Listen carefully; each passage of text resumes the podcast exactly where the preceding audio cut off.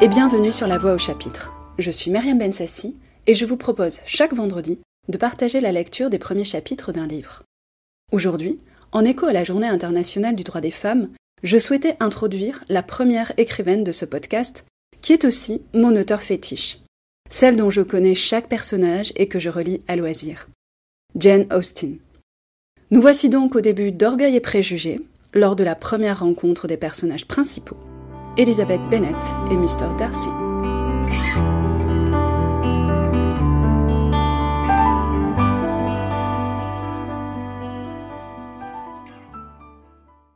Malgré toutes les questions dont Mrs. Bennet, aidée de ses filles, accabla son mari au sujet de Mr. Bingley, elle ne put obtenir de lui un portrait qui satisfît sa curiosité.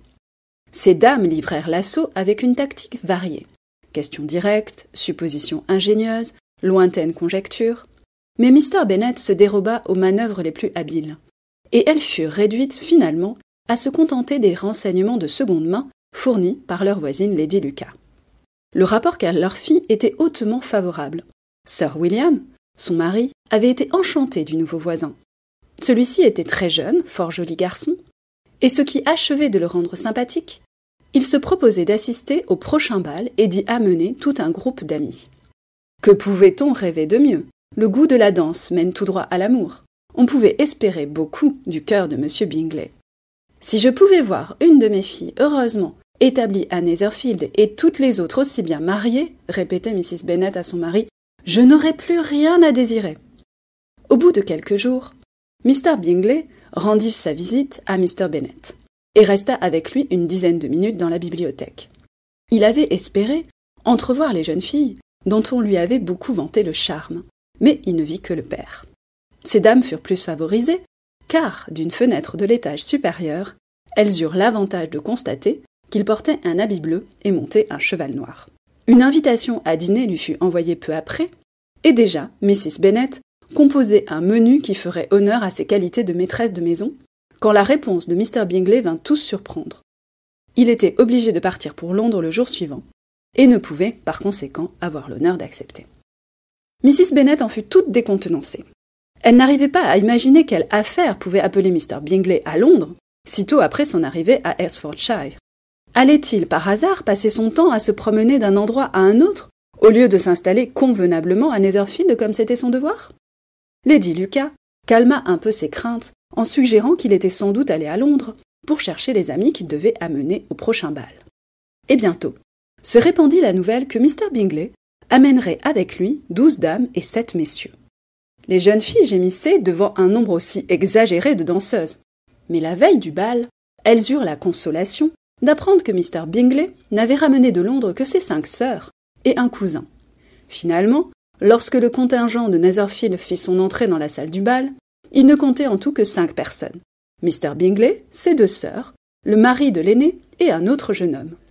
Mr. Bingley plaisait dès l'abord par un extérieur agréable, une allure distinguée, un air avenant et des manières pleines d'aisance et de naturel.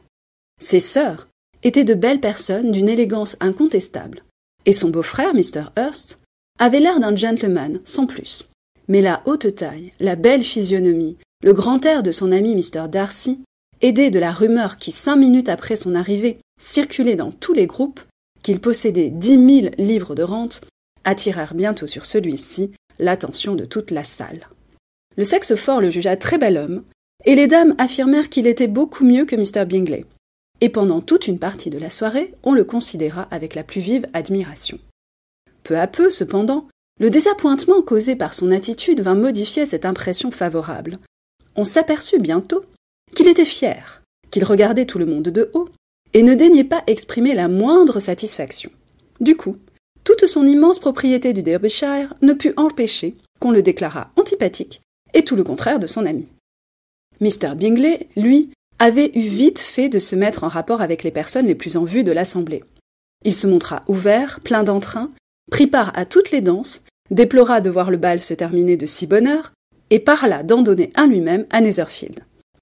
Des manières si parfaites se recommandent-elles même? Quel contraste avec son ami Mr. Darcy dansa seulement une fois avec Mrs. Hurst et une fois avec Miss Bingley. Il passa le reste du temps à se promener dans la salle, n'adressant la parole qu'aux personnes de son groupe et refusant de se laisser présenter aux autres. Aussi fut-il vite jugé. C'était l'homme le plus désagréable et le plus hautain que la terre eût jamais porté. Et l'on espérait bien qu'il ne reparaîtrait à aucune autre réunion. Parmi les personnes empressées à le condamner se trouvait Madame Bennett. L'antipathie générale tournait chez elle en rancune personnelle. Mr. Darcy, ayant fait l'affront à l'une de ses filles, par suite du nombre restreint des cavaliers, Elizabeth Bennet avait dû rester sur sa chaise l'espace de deux danses, et pendant un moment, Mr. Darcy s'était tenu debout assez près d'elle pour qu'elle pût entendre les paroles qu'il échangeait avec Mr. Bingley, venu pour le presser de se joindre aux danseurs. Allons, Darcy, venez danser. Je suis agacé de vous voir vous promener seul. C'est tout à fait ridicule. Faites comme tout le monde et dansez. Non, merci. La danse est pour moi sans charme, à moins que je ne connaisse particulièrement une danseuse. Je n'y prendrai aucun plaisir dans une réunion de ce genre. Vos sœurs ne sont pas libres, et ce serait pour moi une pénitence que d'inviter quelqu'un d'autre. Vous êtes vraiment difficile, s'écria Bingley. Je déclare que je n'ai jamais vu dans une soirée tant de jeunes filles aimables. Quelques-unes même, vous en conviendrez, sont remarquablement jolies. Votre danseuse est la seule jolie personne de la réunion, dit Mr. Darcy, en désignant du regard l'aînée des demoiselles Bennet. Oh. C'est la plus charmante créature que j'ai jamais rencontrée.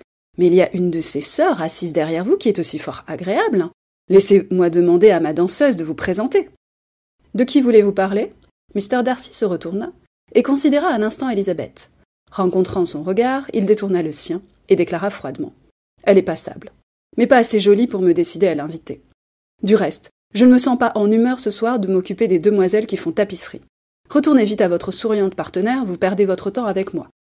Mr. Bingley suivit ce conseil, et Mr. Darcy s'éloigna, laissant Elisabeth animée à son égard de sentiments très peu cordiaux. Néanmoins, elle raconta l'histoire à ses amis avec beaucoup de verve, car elle avait l'esprit fin et un sens très vif de l'humour. Malgré tout, ce fut dans l'ensemble une agréable soirée pour tout le monde. Le cœur de Madame Bennet était tout réjoui de voir sa fille aînée distinguée par les habitants de Netherfield. Mr. Bingley avait dansé deux fois avec elle, et ses sœurs lui avaient fait des avances. Jane était aussi satisfaite que sa mère, mais avec plus de calme. Elizabeth était contente du plaisir de Jane. Marie était fière d'avoir été présentée à Miss Bingley comme la jeune fille la plus cultivée du pays, et Catherine et Lydia n'avaient pas manqué une seule danse, ce qui, à leur âge, suffisait à combler tous leurs vœux. Elles revinrent donc toutes de très bonne humeur à Langbourne, le petit village dont les Bennet étaient les principaux habitants. Nous laissons ici Jane et Lizzie. Je vous invite à poursuivre la lecture de ce merveilleux roman. Jane Austen est la première femme de ce podcast, et bien d'autres suivront, bien sûr.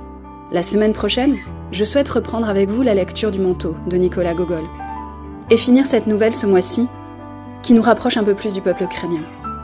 Je vous dis à la semaine prochaine. D'ici là, bonne lecture. C'était La Voix au chapitre, un podcast produit et réalisé par Myriam Bensassi.